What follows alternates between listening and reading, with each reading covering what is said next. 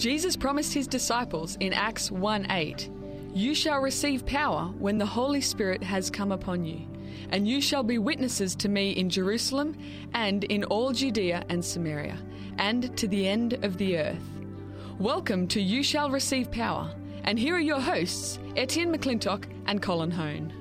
Greetings and a warm welcome. Thank you for tuning in again to this program with Colin Hone and Etienne McClintock. We're delighted to have your company and follow on from last week's program. This one is part two of living with Christ at the end of the judgment. So last week we unpacked a little bit about the judgment, what it was, and how it was taught through the annual services, the daily and the annual services of the, the sanctuary here on earth, which was only a type and a shadow because the real sanctuary is actually in heaven. So, Colin, just before we uh, get into Bible study and unpack this a little bit further, let's just invite the Holy Spirit and God to be present with our study today. Father in heaven, again, we come before you just to thank you for all your blessings, for the high priestly ministry of Jesus, for his incredible sacrifice for our sins, for his righteousness is imputed to us and imparted to us. And Father, we just want to recommit our lives to you now, asking for the fresh anointing of your Holy Spirit to guide and to lead us into all truth as we study and we humble ourselves before you as apprentices to learn and to be taught by you. Bless us now, Father. Bless the listeners also. We ask in Jesus' name. Amen. Amen. So, Colin, a very good study last week. Maybe we should just summarize that a little bit and then we can build on that foundation. Absolutely. So, we looked about that there's a judgment before Jesus returns. Mm. And we looked at what's called the cleansing of the sanctuary was connected with this judgment. And we read and also in Leviticus chapter 16 on the Day of Atonement, there was what's called the cleansing of the sanctuary. Yes. And so this was when day after day the sins of God's people had been piling up into the sanctuary, mm. transferred from you know from the sinner to the lamb to the blood and then taken in the sanctuary. And we looked at there was a yearly or day of atonement where the sanctuary was cleansed, where all the sins that have been piling up day after day uh, over the yearly cycle were blotted out, removed, or cleansed mm. from the sanctuary. Hence, the cleansing of sanctuary is cleansing of sin or the record of sin that was in the sanctuary. Yeah. And so we also connected to the high priestly ministry of Jesus Christ, who is the high priest in heavenly. And you can read that in Hebrews, where he is now doing the work of intercessory, like the priest was in the Old Testament mm. in Leviticus 16. But so day after day, he's been interceding with us, and the record of our sins has been transferred to the blood of Jesus. High priest takes them into the heavenly sanctuary. Yes. But eventually, there's going to be a, a finish or cleansing of the sanctuary or blotting out of sin or the record of sins in the heavenly sanctuary as well, just That's like right, the earthly. Yes. Hmm. So Jesus is going to blot them out and remove them before he returns. And you also unpacked in Revelation where Jesus is our high priest. And we looked at Revelation chapter 15 and Revelation chapter 8, where Jesus is interceding on behalf of his people, but there's a time just before the seven plagues are poured out, just before the close of probation, just before the time of trouble. Different languages used in Malachi and, and Daniel when Michael stands up. When yes. Jesus, our high priest, stands up, that means he's finished his intercessory uh, work in the heavenly sanctuary. And we looked in Revelations 22 where he makes a declaration where he was just, remain just. Mm. He was righteous, remain righteous. He was filthy, remain filthy. Basically, everyone doesn't change sides anymore. That's right, yeah. And so we unpacked all that. We looked at what happens. God's people are to repent, to put away sins. We looked at Malachi, where Jesus is going to purify us. It's his work of purifying us or removing sin from us. And so this whole process has to come to an end eventually. And it happens before Jesus comes, mm. just before the close of probation, or when the seven last plagues. And we looked at, as you said, in Revelations 8, where Jesus throws his censer down, mm. stands up, it's done. That's we right. looked at God's people need to be sealed in Revelation chapter 7, verse 1. Correct. And 1 to uh, 4, where it says, God's holding back the winds of strife or the, mm. these winds that are going to come upon this earth, the last plagues, until he's waiting till his people are sealed. We looked at God's seal sealing process is done by the Holy Spirit, where God wants to write his laws and his character on our mind and hearts. And at the heart of the law, we looked at this beast power in uh, Daniel chapter 7, Yes. with this little horn beast power that rises up after the ten kingdoms of Rome come out of Rome. That's right. The Western Empire is divided into ten kingdoms. Yeah. That's right. Which After happened, that's 476 AD. yeah, and then we looked at this power would rule from 538 AD to 1798 AD, and that the judgment, according to Daniel 7 in this sequence, would begin after 1798. Hmm. We looked at the prophecies of Daniel also, and we saw that the time prophecy of the 70 weeks that started in 457 BC, 70 weeks prophecy where Jesus, the anointed, was anointed or baptized in 27 AD according to prophecy, where he was also crucified in 31 AD according to prophecy in Daniel, and also in 34 AD where Israel's time has finished. Their mm, probation was mm. over. And so we looked at the time sequence to see when this started, and we came to that the 2300 day for a year, which was 2300 years, started in 457, and the judgment begins in 1844. This work where Jesus moves into the most holy place, just like in Leviticus chapter 16, where this work of atonement, of cleansing the sanctuary or blotting out, removing the sins of God's people, uh, and this work of judgment is finished. So we looked at that, and we see that we're living in that time now. Right. Since 1844, Jesus has been living in. We've been living in what's called the Great Day of Atonement. Jesus is moving in the most holy place to do a work of judgment, cleansing of sin or removing or blotting of sin from His people, and then He will then declare them completely just, righteous, and he who is filthy will remain filthy, uh, and then Jesus will come. Great, wonderful. So the the earthly sanctuary was a model to help us understand when we talk about the judgment what that judgment is and when it takes place. So the judgment refers to the annual services and basically the Day of Atonement, or the other services were the daily services, and that Christ was performing in antitype the daily services until 1844 from from his ascension into heaven. And we know that the Hebrews talks about, as you mentioned, Hebrews talks about the role of Christ as our high priest. And he, after he's put this great case together in the first chapters of Hebrews, he started in Hebrews chapter 8, he says, Now, this is the main point of the things we are saying. So, all the things he was saying, this is the conclusion of the matter. So, we have such a high priest seated at the right hand of the throne of the majesty in heaven. So, there we see Christ seated, a minister of the sanctuary and of the true tabernacle, which the Lord erected and not man. So, the true tabernacle was not the one on earth, it's actually the one in heaven. Now, as we go through that, we get into chapter 9 where it actually talks about, you know, the sacrifices that was um, offered for people. And actually, there's a verse, sorry, chapter 10. It says, it talks about the Lord, which is a shadow of the good things to come, but not uh, the very image of the things. And it said, these could never, by these sacrifices, which they offered continually year by year, make those who approach them perfect. This is the sacrifice of lambs and bulls year after year in, That's in right. the sanctuary. Yeah. yeah. So they could not be made perfect by that. And then it says in verse 2, and this is the reason why he's saying it, for then would they not have ceased to be offered.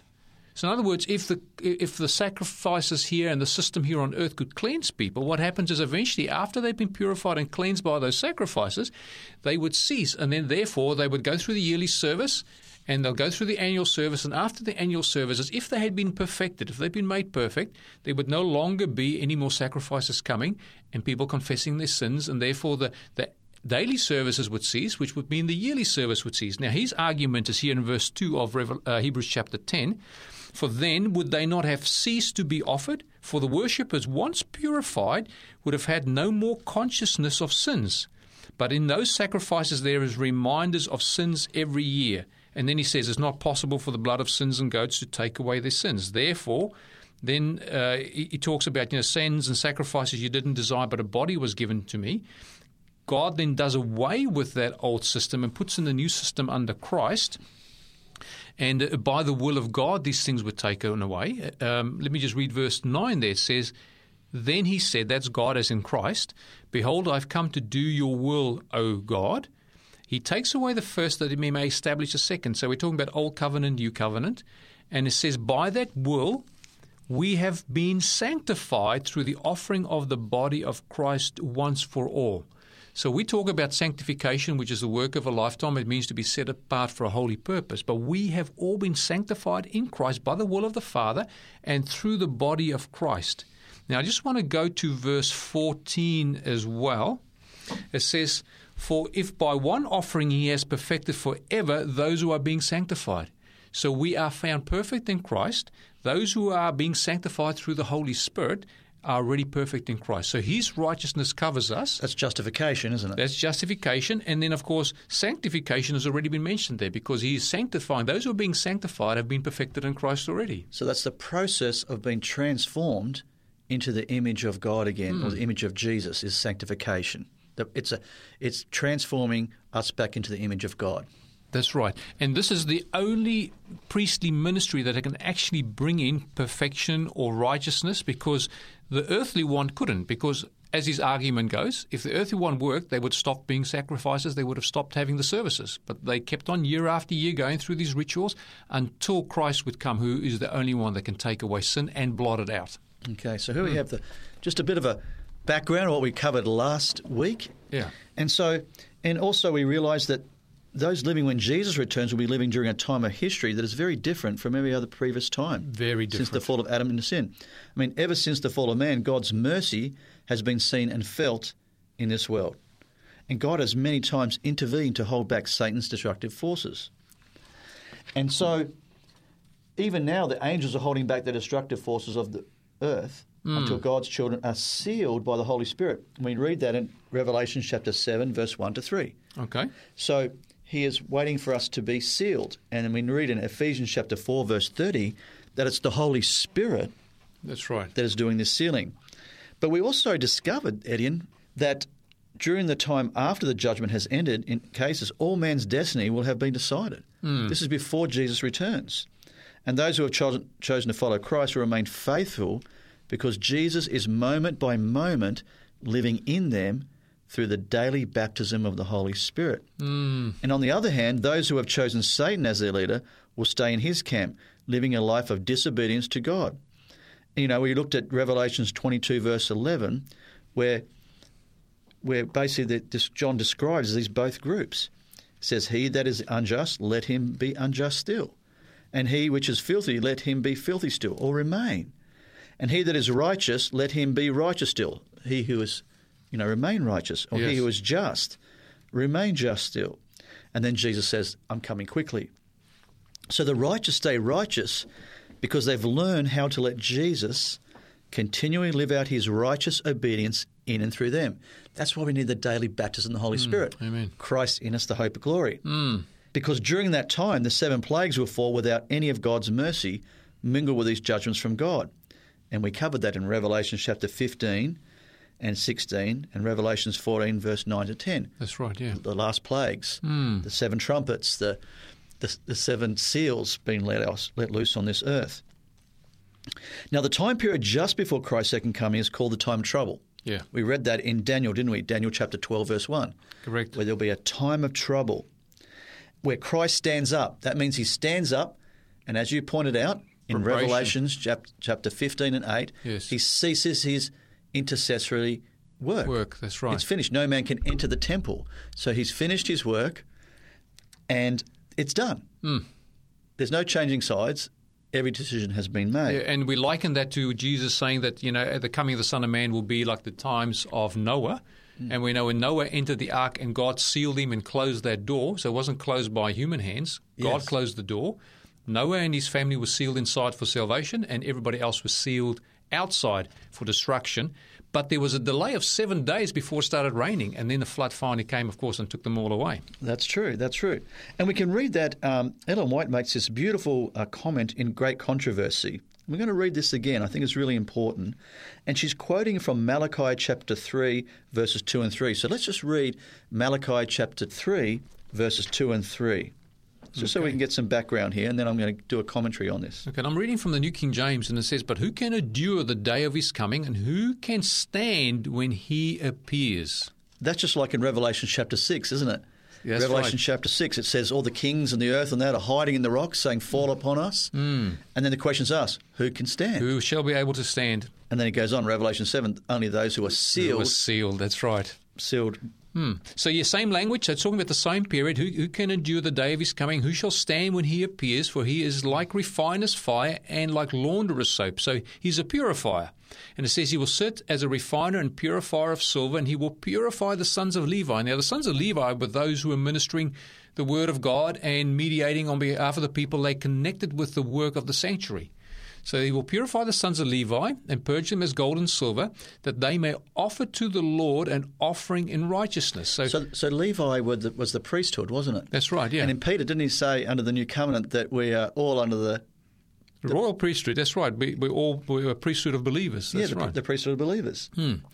And uh, so then we we get into verse 4. I don't know if you want me to read verse 4 now or you want to discuss a little bit further. Verse 4 says, Then, so when God is purified, so who's doing the purification? Sounds like Jesus us. is- Yeah, it's Jesus doing it. Yeah. God's doing the purifying there.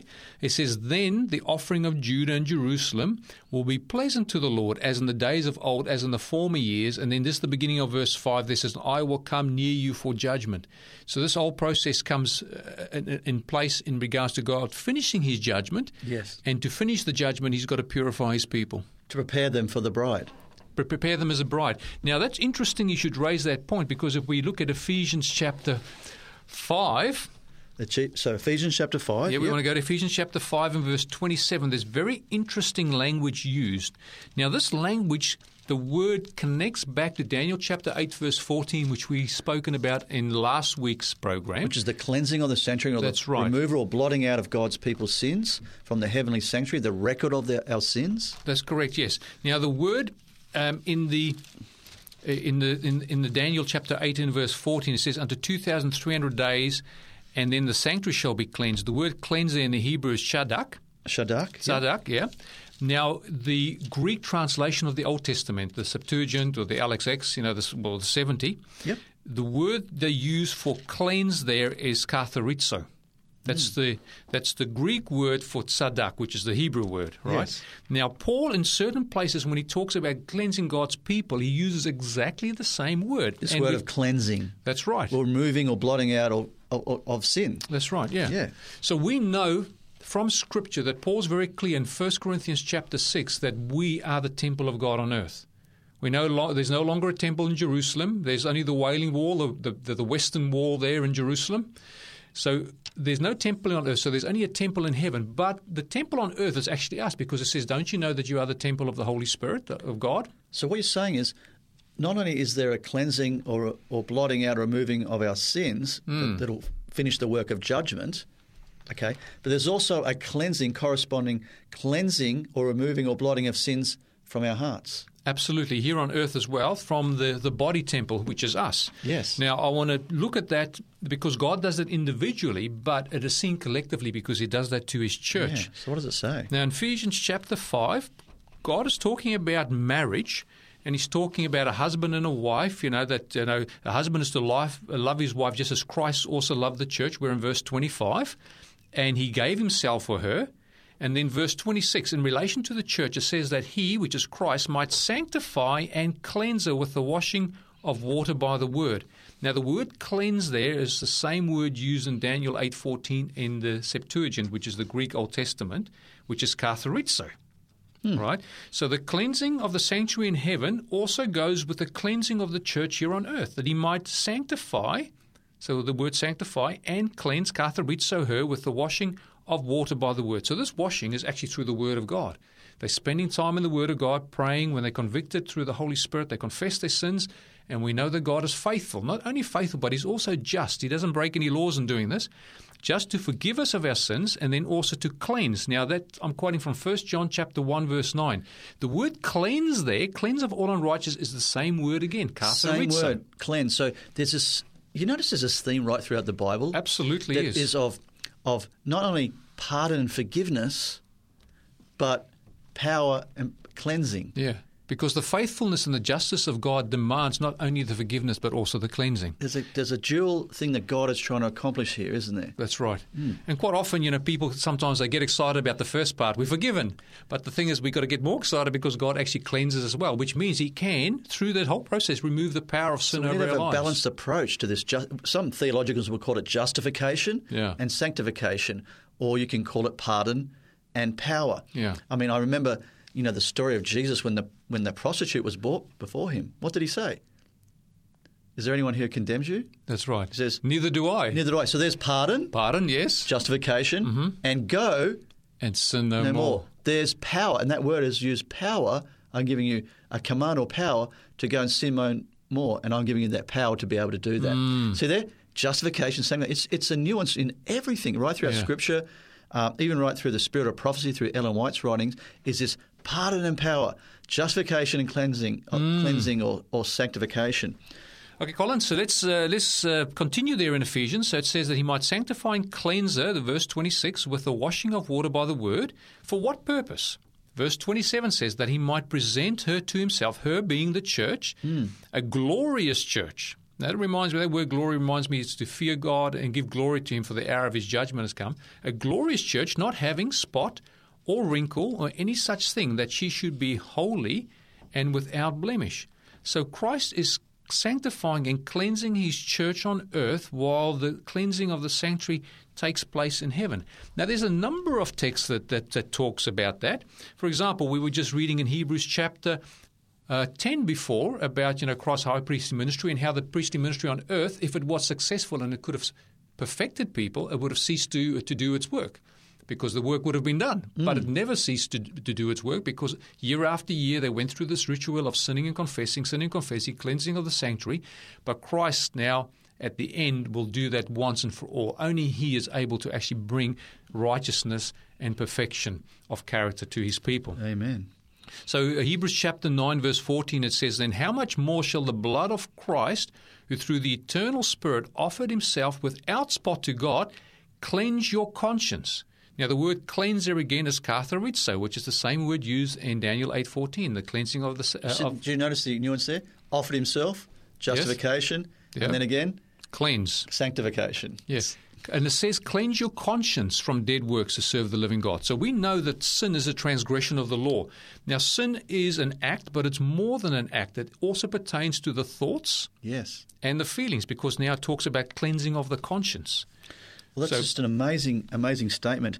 And I love what, you know, in Ellen White in the Spirit of Prophecy, she connects, by the way, Ephesians chapter 5, verse 27, what you just said, with Malachi. Well, let's read that. Malachi chapter 3, verse 4. Okay. She connects it too. She says here, um, uh, connecting it, the time period just before Christ's second coming is called the time of trouble, which begins when Christ stands up, having completed his mediatory work as high priest of his people. Remember in hmm. Daniel 12, 1. Yes, he And stands Ellen up. White wrote Yeah. this in The Great Controversy.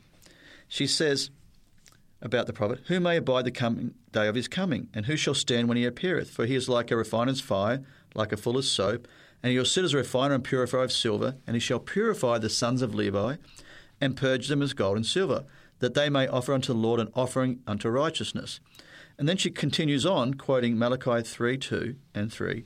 Those who are living upon the earth when the intercession of Christ shall cease in the sanctuary above are to stand in the sight of a holy God without a mediator. Mm. Their robes must be spotless, their characters must be purified by sin or from sin by the blood of sprinkling. Through the grace of God and their own diligent effort, they must be conquerors in the battle with evil. While the investigated judgment is going forward in heaven, so while this judgment is going on, this investigation, while the sins of penitent believers are being removed from the sanctuary or you know blotted out, there's to be a special work of purification, hmm. just like Malachi said, of putting away of sin amongst God's people on earth. And she goes on to say this work is more clearly presented in the messages of Revelations 14, Right. the three angels' message. Okay. And she says, When this work shall be accomplished, so when it's finished, the followers of Jesus will be ready for his appearing. Then shall the offering of Judah and Jerusalem be pleasant unto the Lord, as in the days of the old and in the former years. Then the church which our Lord at his coming is to receive him to be a glorious church, not having spot, wrinkle, or such a thing. Then she will look forth as the morning fair as moon, clear as the sun, terrible as an army with banners. Do you notice several points she's making? She's saying just before Jesus comes, there's to be this refining, refining process hmm. that takes place amongst God's people. And this purifying process will cause God's children to have spotless characters. That's what you're saying, linking to Ephesians. Yes. In other words, they've been conquerors over every temptation and sin by letting Jesus give them his victory when tempted. And that's why she could write, Ellen White writes this beautiful, you know, saying in Christ's Object Lessons, page 69, that this is what Jesus is waiting for. Hmm. He's waiting long in desire for the manifestation of himself in his church. When the character of Christ shall be perfectly reproduced in his people, then he'll come to claim them as his own. You note she says the character of Christ. will be perfectly reproduced. Right, yes. This is not, just not justification only. Yeah. When Christ's righteousness is imputed to the sinner, she's referring to Christ's perfect character being imparted Hmm. to his people, where Jesus is fully and perfectly manifesting his character in and through them. And this is the only way that we can live in the sight of a holy God when judgment ends. The only way is that we go through this purifying process through the grace of God, and that's through the daily baptism of the Holy Spirit of letting Christ live out his life in and through us and purify us. And so it's just good news. It is wonderful news, Colin. And I, I just love the fact if you look at uh, you know, some of those texts in the New Testament that refers to the cleansing as well. For example, we just read there First John 1 verse 9 about, you know, he's faithful and just to forgive and to cleanse. We also read in First John chapter 1 uh, verse 7, so just two verses back, where it says, But if we walk in the light as he is in the light, so talking, talking about us walking in the light as Christ is in the light, we have fellowship with one another, and the blood of Jesus Christ his Son cleanses us from all sin. So the word cleanse there is again katharizo, so his blood cleanses us from all sin. And if we look at the 144,000 in Revelation chapter 7, how are they cleansed? How are their robes made white? And we can read this verse 14 because so, an elder comes up and asks John the Revelator, he said to him, Sir, uh, first- verse 13 he asks him, he says, Who are these arrayed in white robes and where did they come from? And then John the Revelator says to him in verse 14, Sir, you know. So he said to me, these are the ones who come out of the great tribulation. So the time of trouble such as never was Yeah. since there was a nation. So when Michael will stand up, uh, you know, as we read in Daniel chapter 12, verse 1, and they washed their robes and made them white in the blood of the Lamb. So we read there in 1 John chapter 5 verse 7 that we have fellowship with one another because we walk in the light as Jesus is in the light and the blood of Jesus Christ his son cleanses katharizos us from all sin. The 144,000 were also made white and prepared by the blood of the lamb because they follow him wherever he goes. Now dear listener, we're just going to have a break here and we'll come back straight after these short messages. Stay tuned.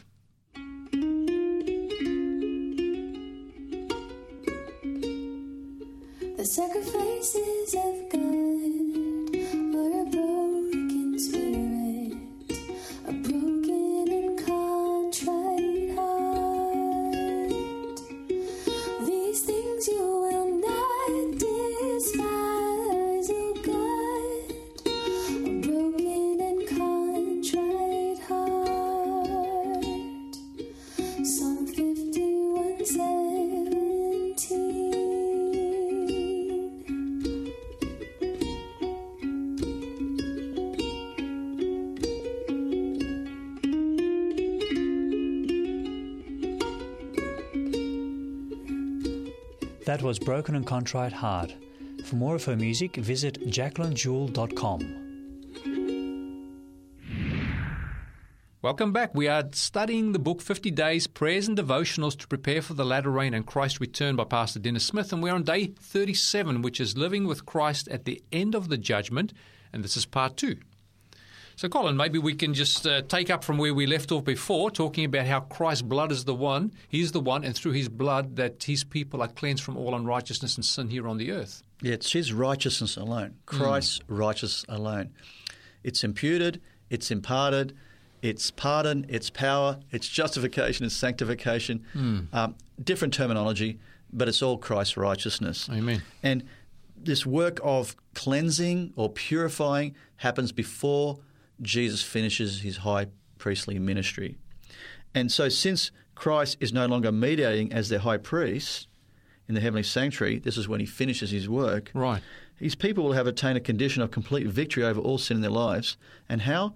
Through the daily baptism of the Holy Spirit mm. and by righteous by faith. Yeah, that is so important. You know, both those aspects. We are saved by grace through faith alone. So it's faith in the Word of God and believing everything we read in the Word and all the promises that God has given us. That He is the one that will cleanse. We just need to cooperate. Matter of fact, we need to get out of the way sometimes. You know, and what I mean by that is surrender, give our lives to Jesus completely. So he's pardoned us, and and it's those those who are ready to meet Jesus will allow Jesus to live in them 100%. Hmm. I know some people think this is impossible, but the Bible says with God all things are possible. Amen. Even though we can't see it, God Yeah. can do it.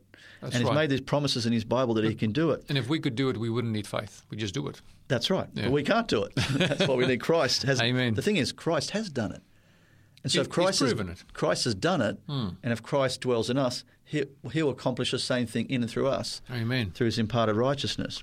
Colin, I'm gonna you're gonna make me share a very hard hitting text towards the end of our study because we know that Christ came to crush the serpent's head. Yes. And I want to read a text in relation to what he, what God does through His people as well at the end of time. Amen. So they'll be living in no known sin. I want to know that. They'll be living in no known sin. They were hmm. not sinning in thought, word, or deed. Hmm. Wow. How does that happen? Well, by Christ is fully manifesting himself in and through their lives. And I love what Ellen White wrote in Desire of Ages, page 123. She says this, and she's referring to John chapter 14, verse 30. She says, the when Jesus says, The prince of this world comes, says Jesus, and has nothing in me.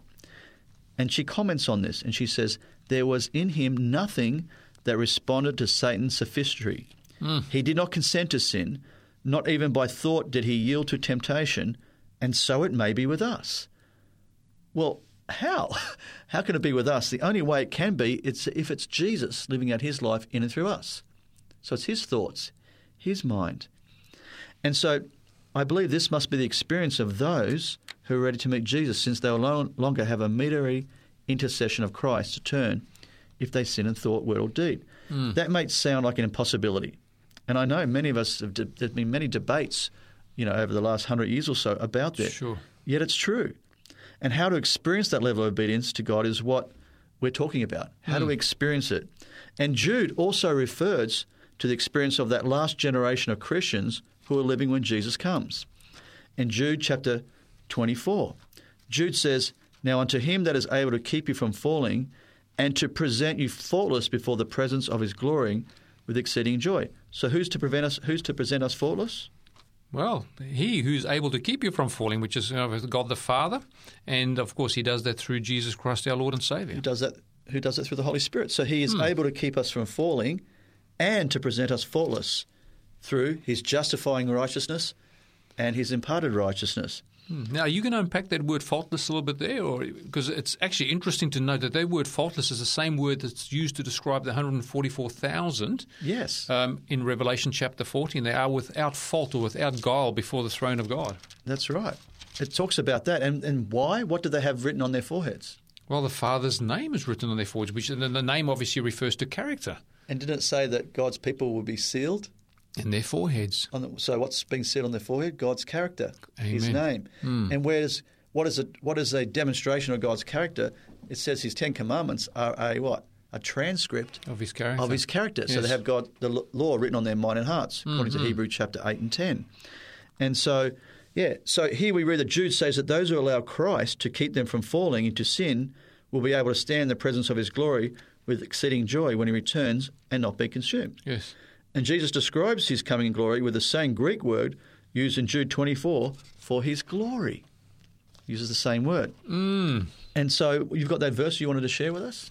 Yeah, Colin, the uh, the word glory there is the same word that Jesus used when he spoke about his second coming. And we read that in Matthew 24 and verse 30. And it says, And then shall appear the sign of the Son of Man in heaven, and then shall all the tribes of the earth mourn, and they shall see the Son of Man coming in the clouds of heaven with power and great glory. Now, the word glory there is the same word in Jude 25, it is, isn't it? 24? Yeah. He will present you faultless before the presence of his glory with exceeding joy. The same word glory is used there in, in, in, Jesus' words in Matthew 24, verse 30. And this is the same Greek word also used to describe that last generation of Christians who give the three angels a message in the latter rain power, just before Jesus comes in Revelations 14.5. Fear God and give him glory. Right. It's yes. the same word that's used there. Hmm. And the reason they're faultless because their sins have been forgiven. They are covered with Christ's justifying righteousness, and Christ is moment by moment living out his obedience in their lives. Amen. And so this is the experience of those who receive the, who receive the latter rain and are ready to meet Jesus. Jesus, since they will no longer have the mediatory intercession of Christ to turn to if they sin in thought, word, or deed. And I said, it sounds like an impossibility, but Jesus said he is able to do this. Hmm. Because Christ has done it, he will do that in and through us. And so, this victory over temptation and sin must happen in our lives under the early rain power of the Holy Spirit.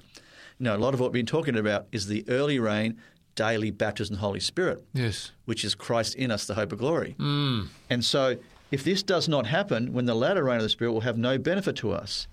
And I love what Ellen White wrote about this in um, Christian Experience and Teachings of Ellen White, page 112. She says, I saw that many were neglecting the preparation so needful and were looking to the time of refreshing and the latter rain to fit them to stand in the day of the Lord and to live in his sight. She goes, Oh, how many I saw in the time of trouble without a shelter.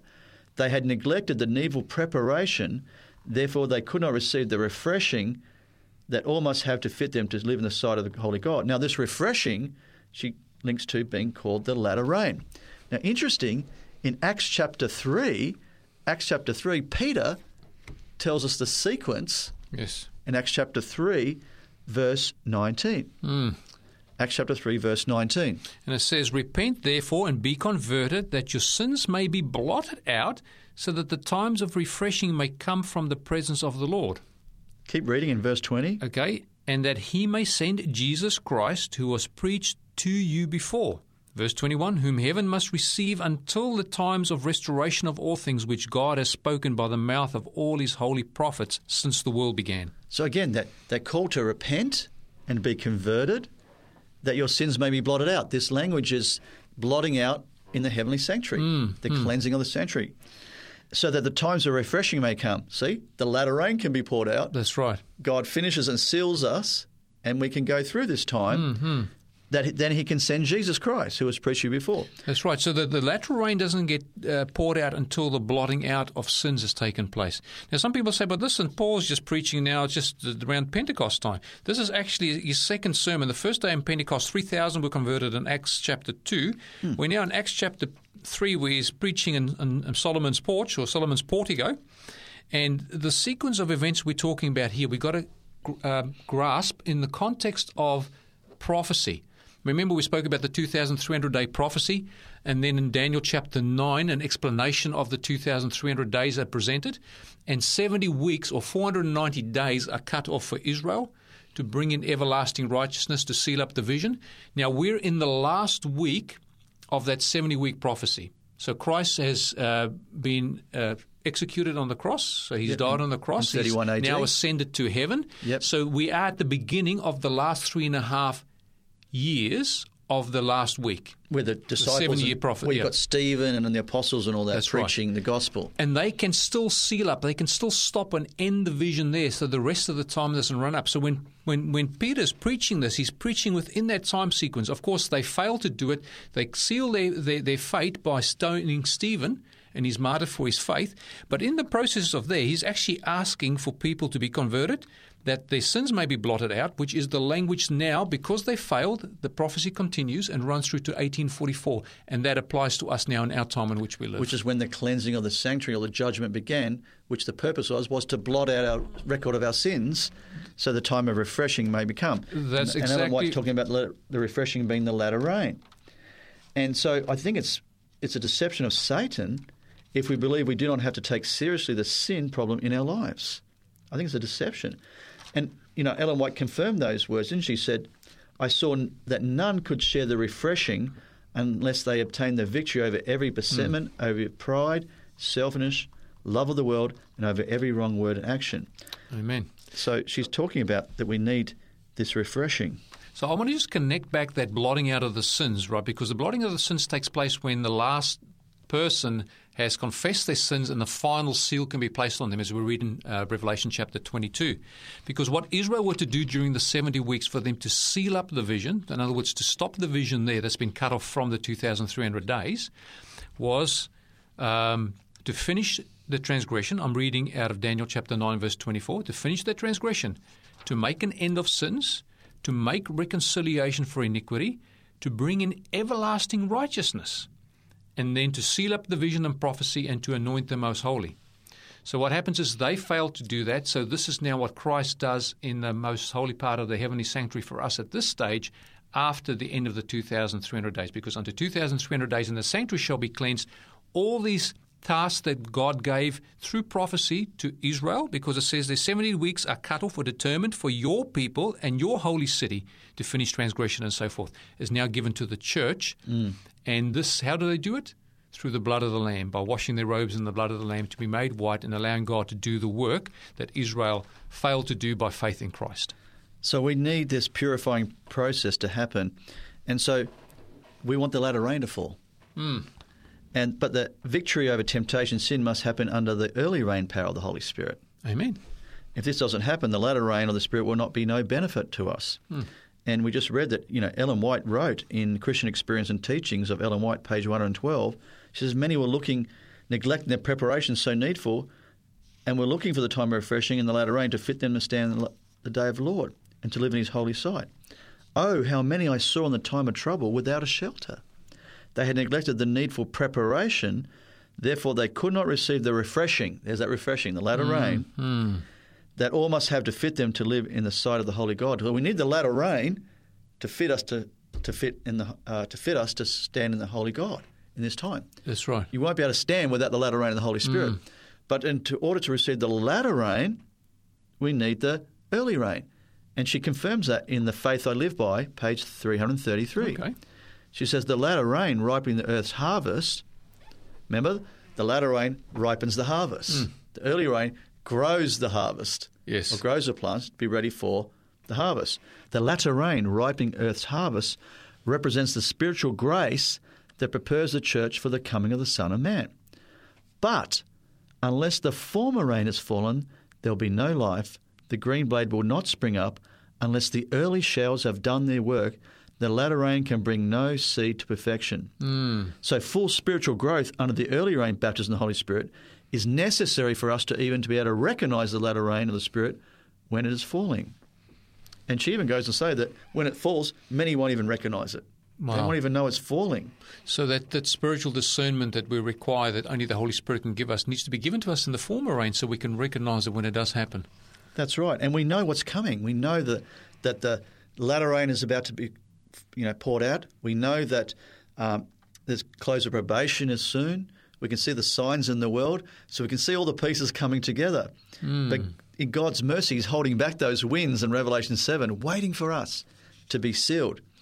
And I love again, Ellen White says, um, if you want to be ready for this fast approaching conflict, she says these words Nothing but the baptism of the Holy Spirit can bring up the church to its right position and prepare the people for God for the fast approaching conflict. Hmm. That's why it's so important that we daily pray and ask for the baptism of the Holy Spirit of Christ in us, the hope of glory, to prepare us for the latter rain of the Holy hmm. Spirit. Amen. We're to grow into the likeness of Jesus in preparation for the latter rain. Hmm. It's interesting she uses the word fast approaching conflict. Now, in these times of, of peace and religious freedoms, we need to have that daily baptism of the Holy Spirit to get into the Word of God, to be educated and taught by God, so that we can grow in the fullness of the former rain. So when the refreshing does come, that latter rain, it simply matures the harvest, ready for, for Christ's second coming.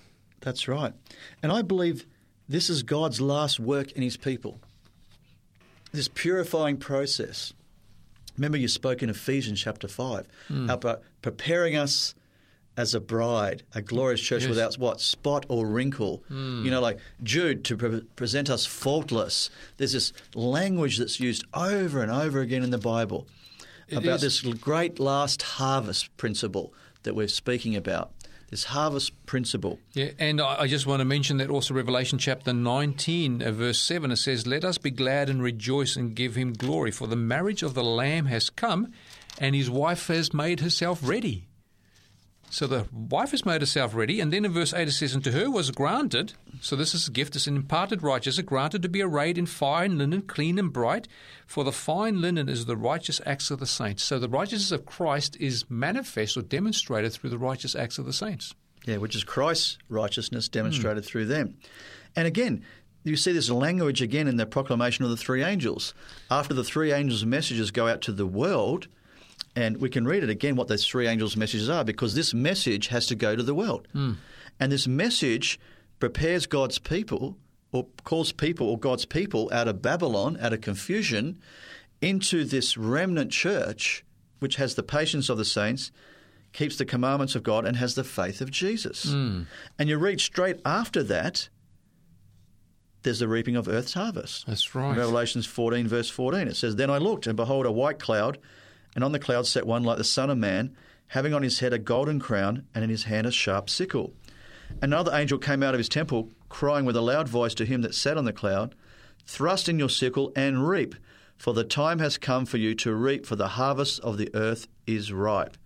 And then we mm. see there's there's two harvests, one of the wicked and one of the righteous. That's right. So the, the ripening of the earth harvest is actually the ripening under the power of the outpouring of the latter rain, That's right. the refreshing of the Lord, as Peter referred to it in uh, Acts chapter 3.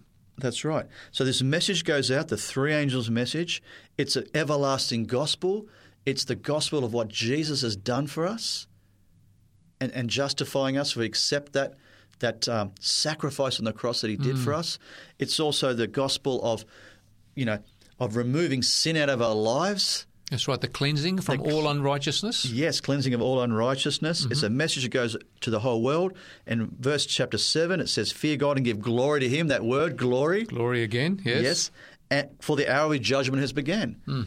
In other words, the judgment or the investigative judgment has begun, and the beginning of the cleansing of the sanctuary has has begun. And so it's a call also for those who are in Babylon to come out of Babylon and not to receive the mark of the beast. Okay, the mark of the beast, because those who receive the mark of the beast receive the seven last plagues. Well, exactly right. I mean, Revelation chapter 18, which is a repeat of the three angels' message with power and great glory, and the whole earth is actually illuminated with the glory. That same word, glory, and it's referring to God's glory being reflected in His people. And did you notice they repeat the three angels' message again in power? Yeah, that's right. Yeah, and it's and, he, and then he says, uh, "Come out of her, my people." In Revelation eighteen, verse four. And for what purpose does God call them out? Lest you share in her sins, and lest you receive of her plagues. So the seven plagues are not poured out until there's this calling out um, of Babylon of God's people, so they can be sealed, and Christ can finish his high priestly ministry. That's right. And this is God's last work in His people to preach the three angels' message. And the book of Revelation, God gives many prophecies. You know, in the book of Revelation, God gives many prophecies of His last day events. But also, God tells us that His last work will be among His people. In Revelation chapter 10, we read, in Revelation chapter 10, verse 7, Revelations 10, verse 7, It says, But in the days of the sounding of the seventh angel, when he's about to sound, the mystery of God would be finished as he declared to his servants the prophets. Now, the seventh angel announces the second coming of Jesus, That's right. isn't it? Yes, that correct?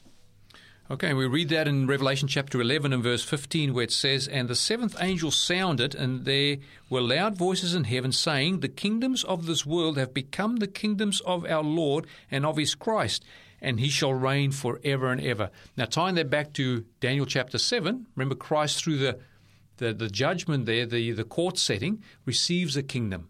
And here we now see the, the completion of that investigative judgment where Christ has received his kingdom, where it says that the kingdoms of this world have become the kingdom of our Lord and of his Christ, and he shall reign forever and ever. So that's the seventh angel. And just before he's about to sound, as we read in Revelation chapter 10 and verse 7, it says that the mystery of God would be finished. Now, Colin, what, what is this mystery that will be finished just before the seventh angel is to proclaim his work and Christ is to finish his high priestly ministry? This is a good question. Good question. Just before Jesus returns, the mystery of God will be finished. And what is that mystery? Well, Paul tells us. Paul tells us in Colossians chapter 1 verse 27. Colossians chapter 1 verse 27. To them God willed to make known what are the riches of the glory of this mystery among the Gentiles, which is Christ in you, the hope of glory. There it is, glory again. Our only mm. hope of glory is having Christ in us. It's the only way we'll be able to stand. We will never be without Jesus. Mm. He might have finished his mediatory work, but we won't be without Jesus. We will have received, we have grown in the early rain. We will receive the latter rain of the Holy Spirit. We'll have Christ dwelling in us and living in us. Christ in us, the hope of glory. And the mystery of God that will be finished is the full manifestation of Christ and his people. Hmm. Christ in them, which is our only hope of revealing God's glory to the world in its fullness. Amen. Remember in Revelation 18.1, God's glory being revealed or lighting up this earth is God's glory as Christ in us hmm. being reflected to the world. It's And interesting that it talks about, you know, Christ in us, the hope of glory. When it's first angel's message says, you know, fear God and give him glory for the hour of his judgment has come. This revelation of the glory is to take place during the judgment hour period, so during the investigative judgment. the glory of God will be is through Christ and will be revealed through us by giving mm. glory to, to God. And so again, what is what are we what is God waiting for? Hmm. He's waiting for and it's one of my favorite quotes, Christ's Object Lessons, page sixty nine. Just read that out. It's just let's just take this slowly. Okay, it says Christ is waiting. So we're always saying we're waiting on the Lord, right? We're waiting for the second coming. But we see here that Christ is actually waiting for something. For his people, remember we've gone through his people to be sealed. He's waiting for his people to be cleansed. Hmm. He's waiting for people, you know, with Malachi chapter three, this purification process. He's waiting for something. What is he waiting for? Christ is waiting with longing desire for the manifestation of himself in his church. So there it is. Himself in the church. We are the church, his Hmm. people. So Christ in you, the hope of glory. He's waiting Amen. Hmm. for that to be seen. And that's what the glory refers to in the first angel's message give glory to God. And this is how we're to do it by surrender and letting the Holy Spirit reflect Christ in us, And what is God's glory? His his character. character. That's why it says the next part. okay, it says, when the character of Christ, Or God's glory. yeah, God's glory, yes, shall be perfectly reproduced in his people, then he will come to claim them as his own. Praise the Lord. That's what God's waiting for. Hmm. And this mystery of God will be complete when Christ Himself is manifest in His church. That's us. Not church members trying to imitate Christ. It will be completed when the church learns how to let Christ perfectly reproduce in His people, His character, His glory. Not Christ's character being perfectly reproduced by His people. Hmm. That's legalism. Yeah, that's that's works based. Yes. No, the mystery of God will be complete when Christ Himself is manifest in His church, and Christ Himself perfectly, perfectly reproduces His character in His people. Hmm. It's Him. And that's what this is all about. And what we're presenting is that we can have complete victory over every temptation and sin in our lives through Christ in us, the hope of glory. And I believe that God is personally calling that final generation into existence today. Amen. I agree with you, Colin. Time is slowly ebbing away. We can see the, the, the time of trouble on the horizon, and we know that this time of peace is the time that we need to prepare. And we know that if we are now found ourselves by faith in Christ, when the time of trouble does come, you know, when Michael does stand up, when the plagues are poured out, God's people will be protected. They will not be affected by the plagues.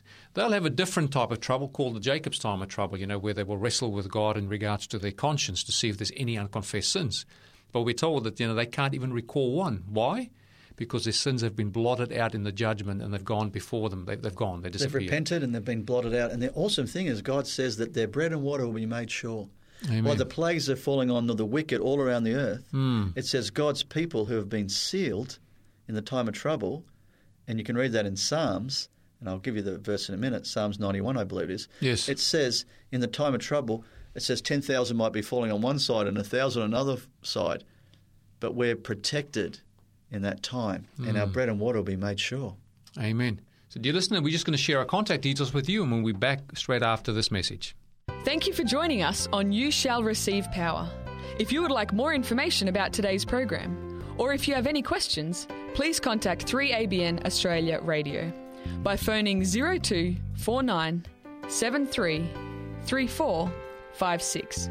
Or you can send an email to radio at 3abnaustralia.org.au.